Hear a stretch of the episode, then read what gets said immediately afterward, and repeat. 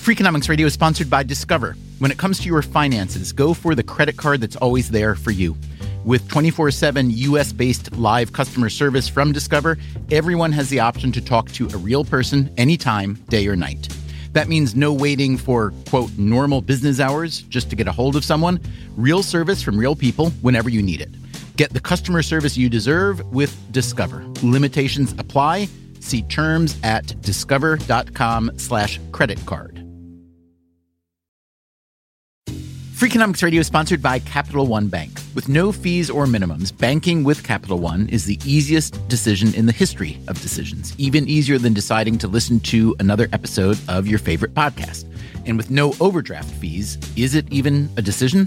That's banking reimagined. What's in your wallet?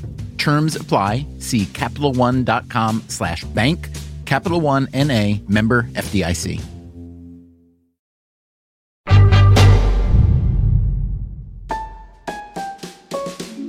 Hey there, Stephen Dubner. Before we get started with today's episode, a quick reminder that we have just launched a membership program called Freakonomics Radio Plus. As a member, you will get a weekly bonus episode of Freakonomics Radio every Friday. Plus, you can listen without ads. To sign up for Freakonomics Radio Plus, visit the Freakonomics Radio show page on Apple Podcasts or go to freakonomics.com slash plus. And now, on to this week's episode. Okay, it's quiz time. For one point, if I asked you to name the CEO of FTX, the giant cryptocurrency exchange, what do you say?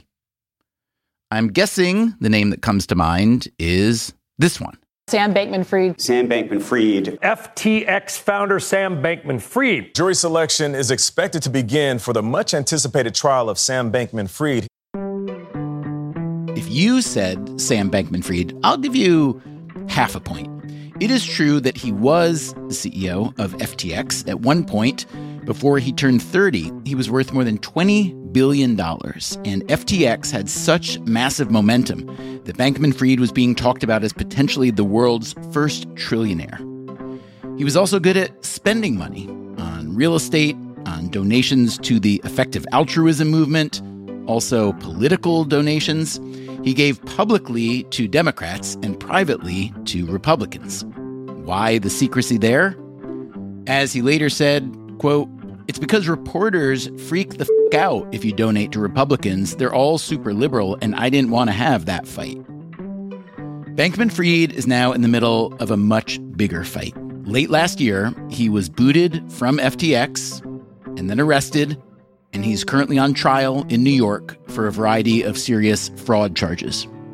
Those are the official charges. Unofficially, he's been charged with Olympian hubris and standard issue stupidity.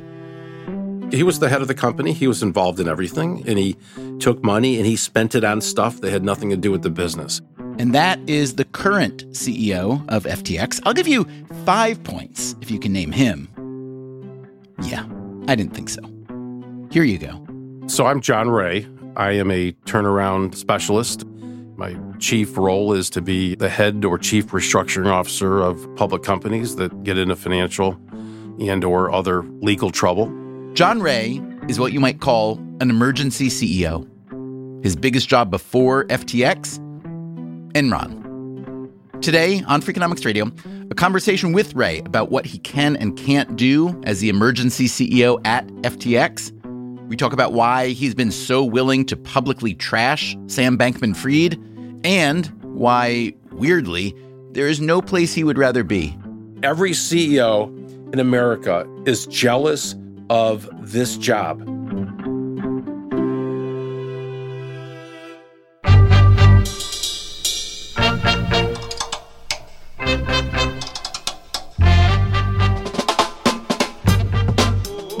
Is Freakonomics Radio, the podcast that explores the hidden side of everything, with your host, Stephen Dubner.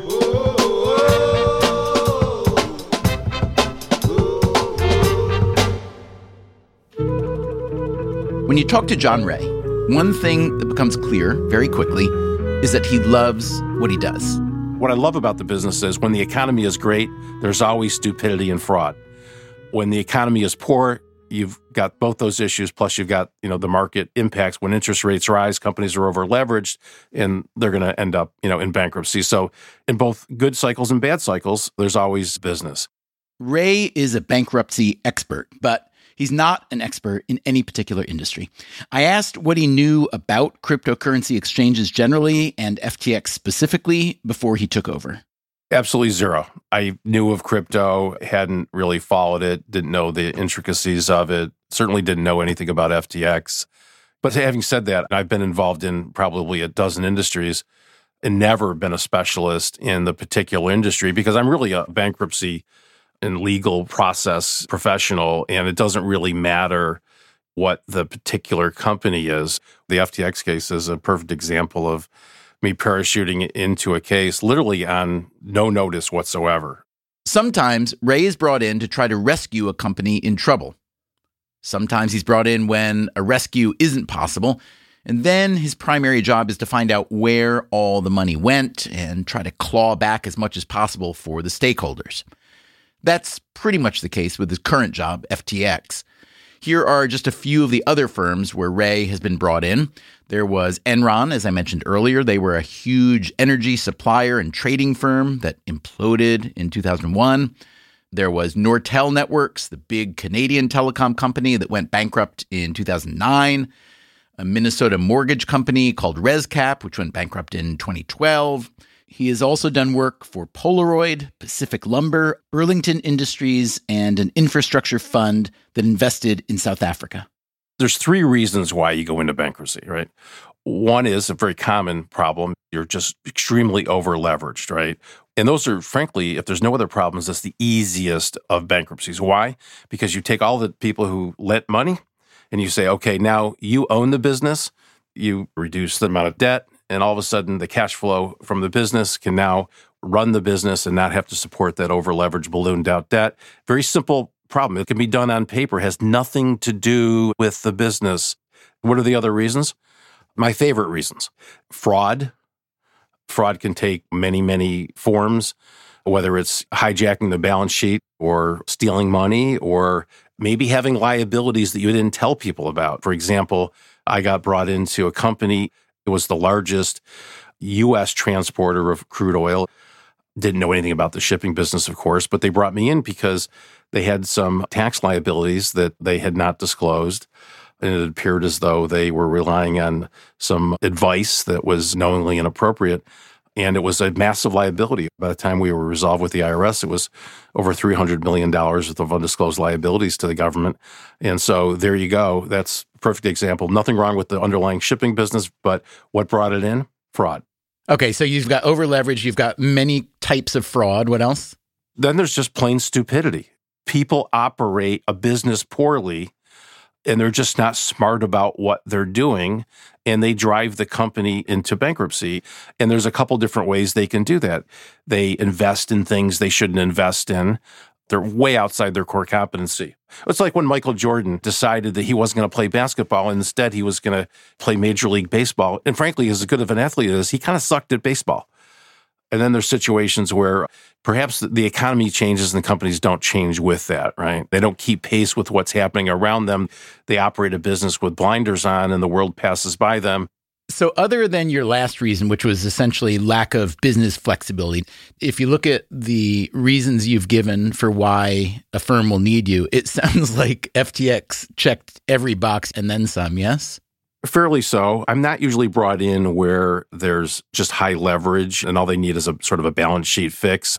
I'm typically brought in where there's a conflict of interest, say, with management, or there's some elements of fraud or crime. And I'm kind of unique in this sector.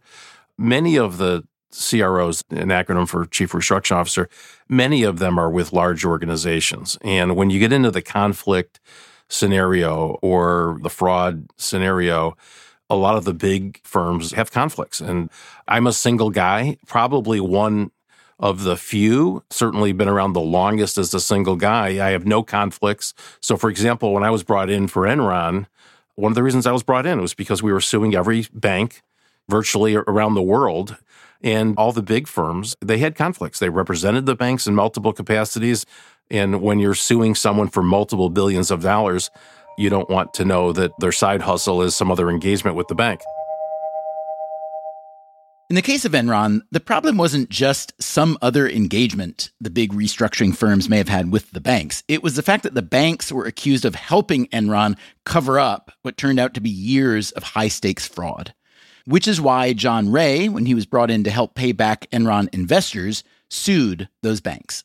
We recovered several billion dollars in the litigation that no one anticipated. We were hard bargainers and we were ready to take stuff to trial. I don't mind settling, but I always want to be ready for trial. As they say, plan for rain, pray for sun. I think it was 11 banks, all big international banks. Did any of those go to trial or were they all settled? Eventually, we all settled, but we didn't settle Citi until really the day of the trial. At the time, their then CEO had stepped down. And if you've been around long enough and you follow this stuff, everybody knows what happens when a new CEO comes in. It's the first thing that happens, right? I grew up going to Catholic school and we'd go to church every Sunday and they would hand the basket out and they'd pass it down and everyone would throw money in. Well, when a company has a new CEO, he goes down to the CFO's office and he holds out the prayer basket and says, throw all this stuff in here that's going to come back to haunt me and detract from earnings under my watch. And then we write the stuff off and we blame it on the old guy. So I knew that they were going to take a massive charge, right? Because that's like the first toilet flushing that happens when the new CEO comes. And I'm like, I want to be part of that big flush. so. John, you've been called a lot of interesting things in the business press, a lot of descriptive labels befitting your unusual job. Do you have a favorite? The first label I ever got was when I was doing Enron. One of the creditors referred to me as a pit bull. When I get into a problem, I sink my teeth into it and I don't let out of my sight until it's resolved to my satisfaction. Very tenacious, very aggressive, but you have to be in troubled circumstances. And so once I'm onto something, you really got to shake me off. John Ray was born in 1959 and grew up in Pittsfield, Massachusetts, toward the western edge of the state. And if you actually look up Pittsfield, in Wikipedia, you'll find some very, very bizarre facts. Like, I think the first baseball game was recorded there. The first death of a Secret Service agent happened in Pittsfield, Mass. A lot of things there, but yeah, it was a GE town. I grew up. GE, as in General Electric, they had a huge manufacturing facility in Pittsfield, and they were the town's biggest employer. My dad worked for some time at GE, then he was an outside contractor at GE. Oh, he's in the plumbing contracting business, not house plumbing, but you know, factory kind of plumbing. And then you go to UMass Amherst. You graduate cum laude. Political science. Did fine. And after that, you interned for Senator Ted Kennedy.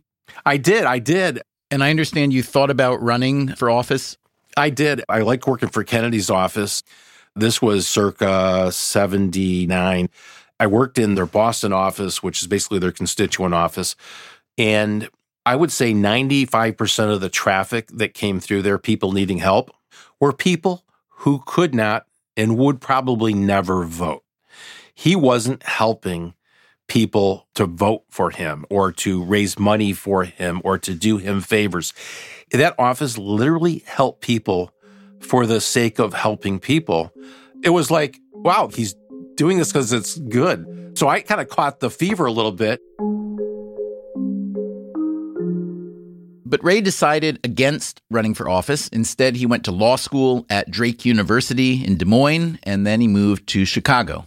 And I interviewed three different law firms, right? Same day, all one day. I do everything quickly. By the end of the day, I had three offers. And at the time, my wife's parents lived next door, had a lake house with, at that time, he was a sitting federal judge. And he said, Who did you interview? And I said, A, B, and C. And so he said, Well, what you going to go with? And I said, C. Well, well, C was Mayer Brown. And at the time, they had just been through Penn Square, and their client was Continental Bank. Penn Square was a small Oklahoma bank that collapsed in 1982. Continental Illinois was a bigger bank that had taken on a lot of bad loans from Penn Square.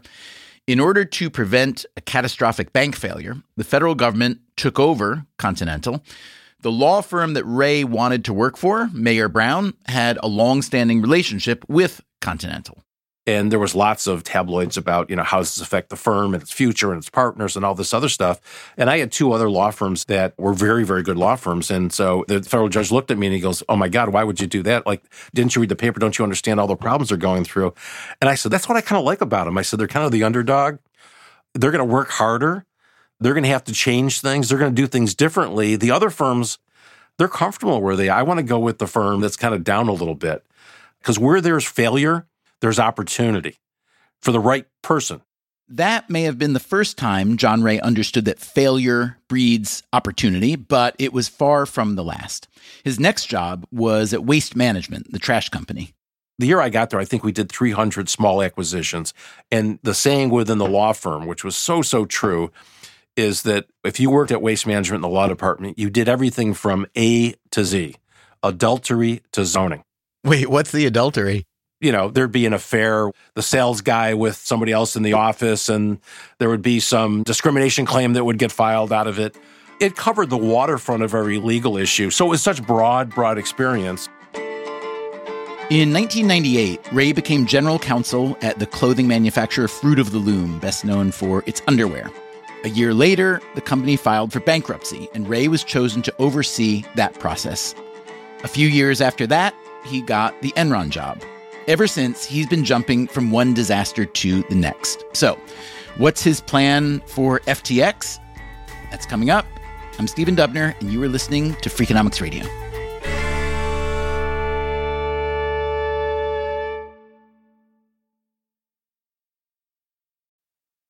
Freakonomics Radio is sponsored by Marriott. TownePlace Suites by Marriott has all the comforts of home cook up a meal in a full kitchen, unpack and stay organized with the in room Elfa closet system, plus bring your pet and have your best friend by your side. TownePlace Suites by Marriott has all the amenities you need to feel at home during your stay. Find the comforts of home at TownePlace Suites. Go there with Marriott Bonvoy.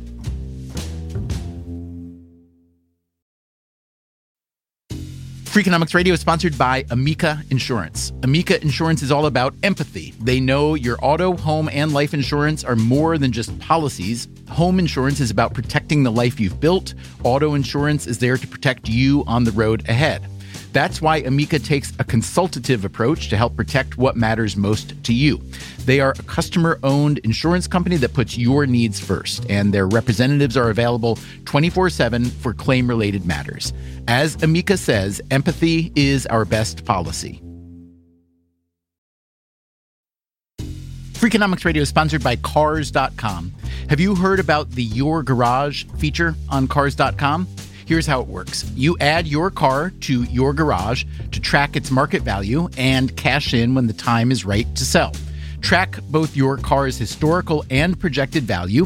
When it's time to sell, easily secure an instant offer from a local dealership or sell it yourself on cars.com. Start tracking your car's value with your garage on cars.com.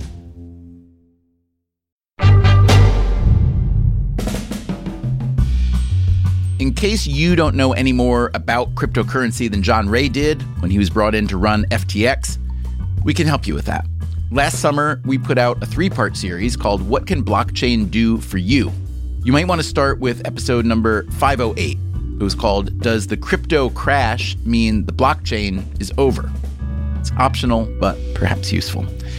Anyway, just a few months after we put out that series, in early November of 2022, word started to get out that the cryptocurrency trading exchange FTX was insolvent. Co founder and CEO Sam Bankman Fried scrambled to raise money to save the firm, but he couldn't stop FTX customers from selling their crypto and cashing out. It was basically a bank run. Other top FTX executives immediately quit.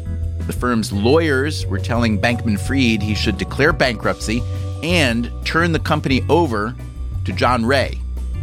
At 8 p.m. on November 10th, one of the lawyers sent Bankman Fried the paperwork that would give full control of the company to John Ray. With increasing urgency, they pushed him to sign it. At 4 in the morning on Friday, November 11th, Bankman Fried signed. John Ray's first move as emergency CEO was to file for bankruptcy in Delaware there's other cases I've been involved in where There's weeks ahead of time where you're brought in, but it's a rare case where you're literally brought in within the 24 hours. A few days later, Ray submitted his first written statement to the Delaware Bankruptcy Court. I have over 40 years of legal and restructuring experience, he wrote. I have been the chief restructuring officer or chief executive officer in several of the largest corporate failures in history. Never in my career have I seen such a complete failure of corporate controls and such a complete absence of trustworthy financial information as occurred here. This situation is unprecedented. Shortly after that, Ray testified in front of Congress. The FTX Group's collapse appears to stem from absolute concentration of control in the hands of a small group of grossly inexperienced and unsophisticated individuals who failed to implement virtually any of the systems or controls that are necessary for a company entrusted with other people's money or assets. When you come into these bankruptcies the way I do, there's such a freedom, right? Because you weren't involved. You didn't do anything wrong. So you can come in there with a clean heart and an open mind, and you can say what you know. Here's one thing you said to Congress. He said, This is just old fashioned embezzlement, taking money from others and using it for your own purposes. This is not sophisticated at all. I think most people who knew anything about FTX were probably surprised by that thing. Oh my gosh, I thought it was extremely sophisticated. So, what was your purpose in being that black and white, really, in your description? Well, because I think people were sort of looking at this as a condemnation of crypto. Like all crypto is bad. One congressman tried to get me to call it creepy dough. And I'm sorry, I'm not a crypto expert. I'm certainly not a regulator. But I looked at this and said, I don't think that's the issue. I think this is just someone stealing money and not really in a sophisticated way. I mean, Enron was very sophisticated. They would set up separate special purpose vehicles and do off balance sheet transactions and so on and so forth. Meaning, when they lost, they would separate it, get it off the main books so that the company still look good. You're saying that was a sophisticated accounting fraud, at least. In this case, what were the types of sins or crimes and how unsophisticated were they? People compare this to Enron or they compare this to Bernie Madoff. Both those companies, they didn't just have one set of books, they had two sets of books. We don't have a set of books. we don't even have one. All right. That's the big difference. Because if you took those two books and you put them together, you've got the true picture of what happened, very accurately recorded, mind you. But here, I mean, we don't have, you know, income statements and balance sheets. They don't have records of loans they made. All kinds of transactions are not documented. This is like shattering glass and looking all over the floor trying to pick up the pieces. So, how do you do that? It seems like it's kind of a forensic act as much as anything. But if there are no records and if there were just tens, hundreds of millions of dollars flowing in and out of the main firm to associate firms to outside firms to partners, but then also these donations to political candidates, donations to the effective altruism movement, millions and millions and millions of dollars without record keeping are there enough clues and trails to all of that money to essentially recreate where the money went? Or are there some things that will be forever lost? It's an exercise. It's a daunting exercise. Essentially, what we have to do is create or recreate those books as we go at a very primary level. And you start with, you know, asset movements in and out of bank accounts, and you trace the money that came in, the money that went from one entity to another, where it ultimately ended up. If it's at an outside source and you have a right to get it, you go get it. You know, you sort of put Humpty Dumpty back together again. So, as far as I can tell, John, you generally don't spend a lot of time trashing the previous management when you take over a failed firm. But that's not the case with FTX and Sam Bankman Fried. You've described him at length as, you know, out of control, childish, not transparent. Why is this case different? People have to have an understanding of what happened, right? Unlike some bankruptcies, a lot of bankruptcies are where commercial parties affected, right? For example, if Kmart, if you will, has a trade payable that's not paid, they're a commercial party. They negotiated a contract. They understand the industry. They knew the risk, et cetera, et cetera. Customers are a bit different. They don't understand what happened. We have creditors all around the world in multiple languages they're owed an explanation of what happened. So we've tried to take extra steps to tell them what happened because really it's a shock and it's unexplainable to them, and you've got to give them the backstory. But the one thing that I'm responsible for is just increase value, increase value, increase value, so that ultimately there's less to fight about. I just figure if I bring in an increased value, all the problems will naturally either be made lesser or solve themselves. But is the ultimate allocation in the hands of a judge in Delaware? Is that the way it works? At the end of the day, we put forward a plan. We try to get as many people agreeing with it in every case I've been involved in, we've had a consensual plan. Sometimes it takes a lot of negotiations, some mediations to get there. There's compromises to be made, but ultimately you try to get a compromise that everybody can agree with. Not everybody's always 100% happy, but people get on board for things. And then we put that forward. And ultimately the judge, there's some standards and some statutory tests about fairness and equity that the judge has to opine on. And that's the process. So, John, if you had to predict now, what share of all dollars would you say will be recovered? Oh, I am not going to venture. I don't want to underestimate our ability there. What is FTX a year or two from now? Does it exist or is it wiped off the face of the earth? You know, it's hard to say. We're looking very strongly at restarting the exchange. There was some capabilities to the exchange that people liked. There was certainly a need for competition within the sector. But look, if there's a life for it, the market will determine that, frankly, and will do what makes sense to maximize value for creditors. At the end of the day, I don't have a predetermined plan. Uh, people always ask me, like, what's your plan? and I always say, my plan is to maximize value for the creditors, however plan that takes. That's what we do. You know, John, not long after this happened, I flew into Atlanta and I summoned an Uber and the guy came with the nicest car I'd ever been in, period. Forget about an Uber. It must be a $150,000 car. And I said, What's up? Like, what are you doing with this car driving an Uber? He said, Well, I've got some FTX problems right now. I mean, there's people, they've got children, they've got to put them through school, they've got a house, they may have a mortgage. If you were a customer and you have money hung up, you want to get it back as quickly as possible. But I have occasion to actually talk one on one to creditors and hear their personal stories. You need to be able to do that. If you don't step in those shoes and see it from that angle, you're really depriving yourself of the ability to fully understand the problem. And if you don't fully understand it, you can't solve it. Like I grew up in a very sort of rough and tumble background. But the other side is that there's a guy that grew up in a town like that, a blue collar town where people didn't necessarily get what they deserved. And so, always in the back is I'm fighting for that underdog. And the process, obviously, because there's so many creditors affected and such a large process of investigating and collecting and sorting through the liabilities and developing a plan, there's a natural slowness to that process and bureaucracy of that process. And it's hard to convince people that people in my job care about that because we're all viewed as making lots of money and so on and so forth. John Ray doesn't come cheap. He bills at $1,300 an hour. And on a job like this, he brings with him a large team of lawyers and consultants. As of this recording, the total bill since FTX declared bankruptcy is well over $300 million. Those fees come out of the pool that will be used to pay back creditors. Crime is very expensive. You know, a lot of people get hurt and it's very expensive to fix it, right? But on the other hand, we're sort of investing in a recovery if you look at it from that perspective. Do you ever work on more than one bankruptcy at a time? I only do one at a time, active. There's another sort of tranche of these guys called independent directors, and they get called in by the law firms and they drop them into companies that are about to go into bankruptcy and they form a special committee of these independents.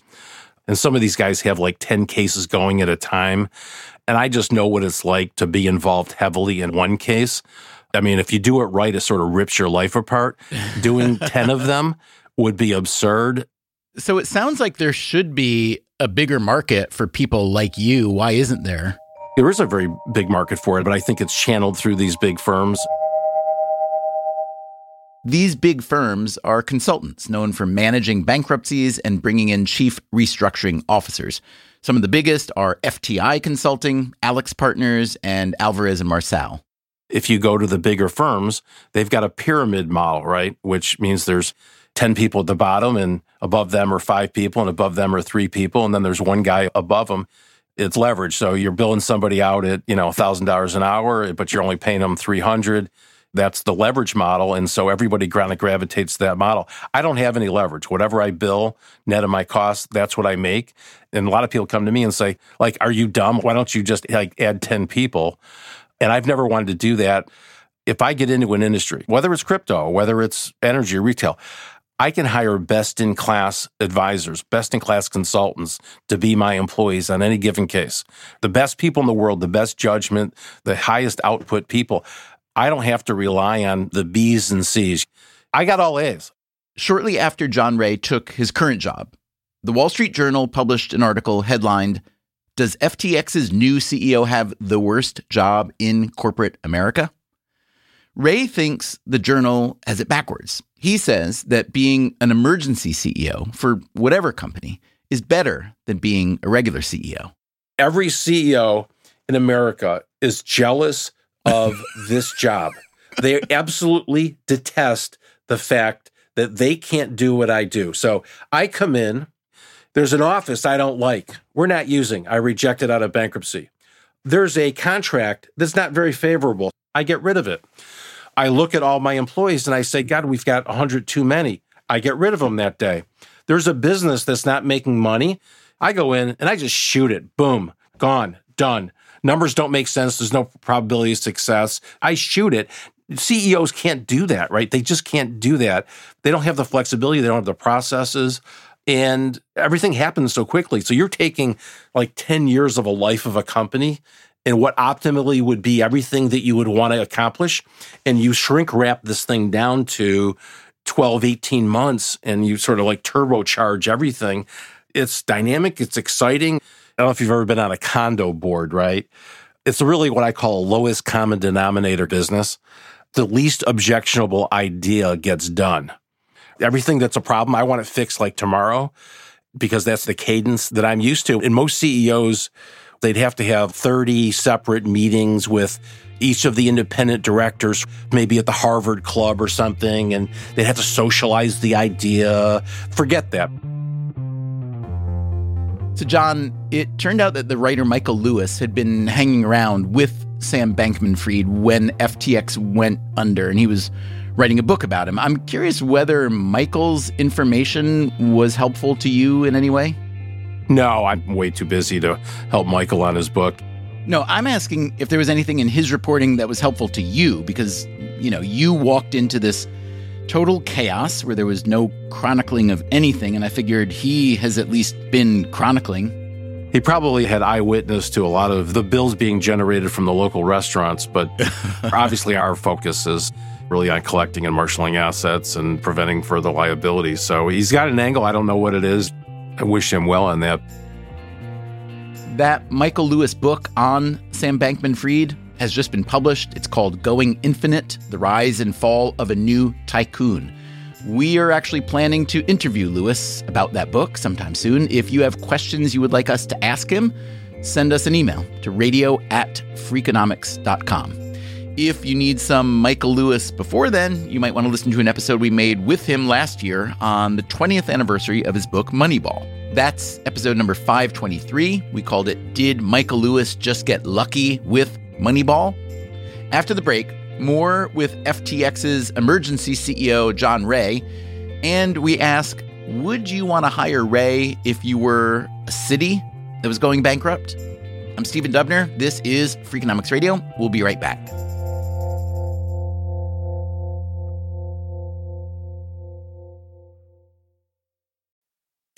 Freakonomics Radio is sponsored by Redfin. Whether you need to buy or sell a home, or you're just obsessed with looking at homes for sale, Redfin has got you covered. Redfin updates their listings every two minutes, and they give you personalized recommendations based on the homes you like, so you can find the home that's just right for you.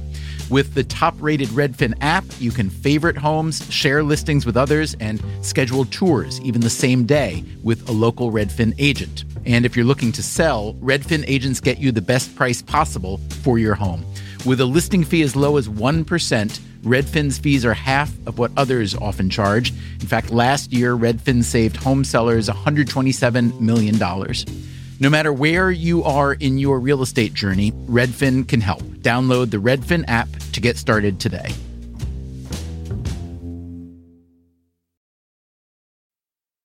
Freakonomics Radio is sponsored by Southern Company. As a national leader in carbon free nuclear energy, Southern Company has a vision of a resilient energy future, and every day they're putting it in motion. That means balancing the responsibility and reliability of their existing infrastructure while also investing in carbon free nuclear energy along with wind and solar power as an essential component of preserving our environment. With energy demand on the rise, their balanced approach to a net zero future centers around creating jobs, helping communities thrive, and meeting demand for carbon free energy in a way that's affordable, reliable, and safe for all because a stronger and more equitable tomorrow is only possible through investments in our communities today. Learn more at southerncompany.com. What does it mean to be rich? Maybe it's less about reaching a magic number and more about discovering the magic in life. At Edward Jones, our dedicated financial advisors are the people you can count on for financial strategies that help support a life you love. Because the key to being rich is knowing what counts. Learn more about our comprehensive approach to planning at edwardjones.com slash find your rich. Edward Jones, member SIPC. So at one point, Sam Bankman Fried was worth an estimated $24 billion. What's he worth now? I would like to think zero, unless he's privated away some asset. I'm not suggesting that he has, but no, there's no value for him. Now, are you concerned for him? I'm sort of past all that right now. Now it's about taking what assets we've got and making sure we maximize value and distributing it to the creditors. Have you ever spoken with Sam Bankman Fried? No, never. Well, I shouldn't say that. Within about the first 48 hours, he popped out a couple calls And it wasn't a personal dialogue, it was sort of a group call. And there was a couple words spoken by him in a very evasive answering of questions. Now I'm seeing these emails from Sam Bankman Fried to you in November 13. Hey John, I'd be super happy to chat here, phone, etc. November 14. I'd actually love to talk to you, John, and I don't need my counsel to talk first. I'm ready, prepared to talk and think it would be very constructive and helpful. So you don't answer those as far as I know. No it's pretty clear for me what happened in the company and what his role was. And I didn't really want to have any dialogue with him based on what I knew at the time. Many years ago, I had involvement with a guy. And one of the things I learned, which I've kept with me for decades now, is that if you have a conversation with just one other person, you can never deny you had the conversation. And then it becomes an argument about what you said or he or she said. Now you're no longer arguing about whether or not you ever had the conversation. Now the argument is down to who is more believable or who actually gets out the word first about what was said. So if you can just not have the conversation, you keep things cleaner.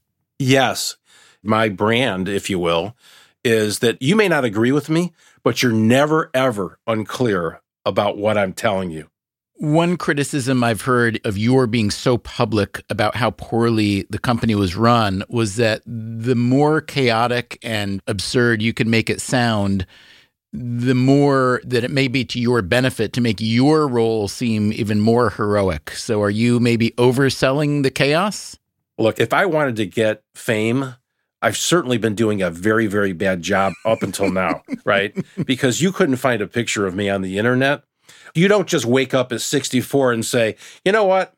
I want to be the world's most famous guy. I want to look like a hero. No, I don't do that. So I've gone through my entire career. You barely can find that I existed as a human and I wanted it that way. As we speak, there's word that Binance, which is the biggest crypto exchange in the world, that started in China, but they've moved around. That they're now in big trouble with US regulators, the Department of Justice, SEC, if they go under, can I interest you in another emergency CEO job? You will be a crypto exchange pro by then. Would that interest you? On one occasion, I've done back to back industries, and I learned enough that I probably am not a repeat guy when it comes to industries. I want new people to dislike. I want to learn different things. I have a very short attention span. I don't hang around after these cases. I'm like a guy with like two machetes whipping my way through the crowd. So let's say I am an American city that's got deep rooted financial trouble. Maybe my tax base is dwindling. Maybe I've got underfunded pensions. I may be looking at bankruptcy down the road. If I'm that city, is John Ray someone I want to call for that? Oh, absolutely. I mean, that is the total profile of a uh, case that I would get into. So, yeah, if Chicago wants to go in, I'll be there. Let's say I am the mayor of Chicago and I say, John, my city is spiraling in some familiar ways with safety and real estate and so on. How do you think about that job? Cities are no different than corporations. They're highly leveraged. Uh, some cases they have too many employees. They have a bad business plan. Their business plan uh, relies too much on debt. Their income is off. Look at the city of Detroit. Detroit went through a bankruptcy totally changed the economics of the city. It's really no different than private enterprise. But I would think that in the case of a city, the creditors are people like retired transit workers who have a guaranteed pension and so on. So let's say you want to declare bankruptcy in Chicago. How do you think about making creditors whole to some degree? Well, look, there's no way that everybody comes out better off than they were in any bankruptcy. That's very, very rare. I've had a number of cases where we've made creditors whole and in every one of those situations, there has to be compromise, there has to be consensus. And really, that's kind of the role of somebody in my job is to bring people together, show them the problem, and work with them to find a solution that perhaps maybe isn't perfect, but it's the best alternative for them on a long term basis, as opposed to just hitting the wall and crashing. So, are you okay if we call up the new mayor of Chicago and offer your services? Oh, absolutely. I know the city well. I lived there for 25 years on and off. They've got a balloon payroll, they've got a lot of legacy costs. It's right down my uh, alleyway. We did call the office of new Chicago Mayor Brandon Johnson to see if he'd be interested in hearing from John Ray. Shockingly, we never heard back. Thanks to John Ray for today's conversation. He doesn't do a lot of interviews, so I'm glad he did this one.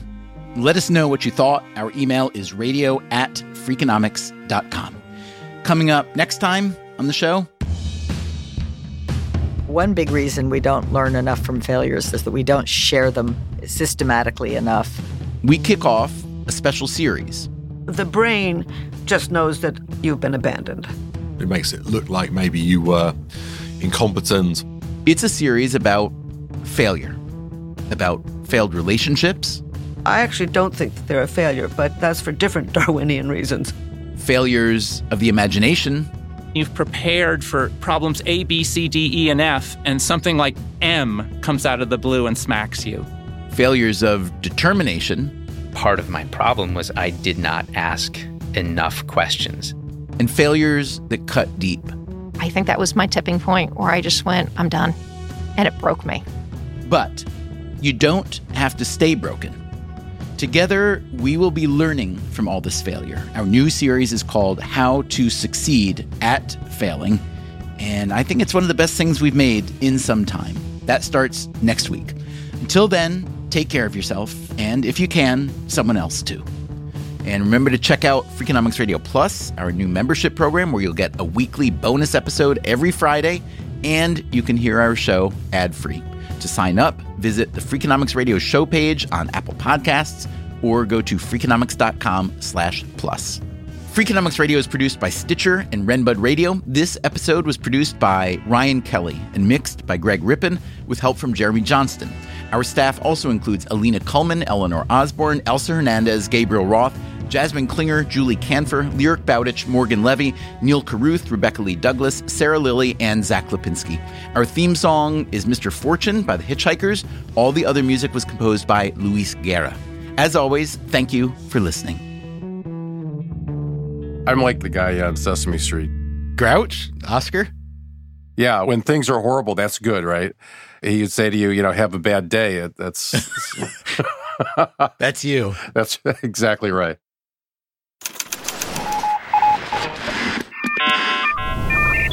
The Freakonomics Radio Network, the hidden side of everything. Stitcher.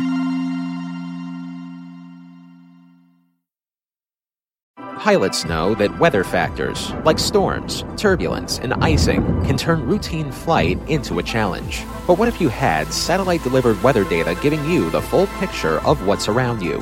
With SiriusXM Aviation, get coast to coast high resolution weather info, all without altitude limitations or line of sight restrictions. Fly confidently knowing you have the best information available to make decisions in flight. Visit SiriusXM.com slash aviation to learn more. McDonald's presents Burger Reviews by Hamburglar. Today's review the hotter, juicier classic burgers. Mr. Hamburglar. Rubble, rubble. He said, Of all the McDonald's burgers I've ever hamburgled, these are the hottest, juiciest, and tastiest. Rubble. Hurry in and enjoy one of our 350 bundles, like a daily double and small fries, for a limited time. Price and participation may vary, cannot be combined with any other offer comparison to prior classic burgers. Ba-da-ba-ba-ba. Sofas, recliners, love seats, everything is better in leather. Discover the new leather collection at Ashley, where bold meets durable. And wait a minute, who's been finger painting on the couch again? That's okay, leather is easy to clean. The new leather collection at Ashley is built with the durability you need for the whole family. Yes, pets too. Luxury is meant to be livable. Shop chairs starting at $499.99 and sofas at $599.99. Ashley, for the love of home.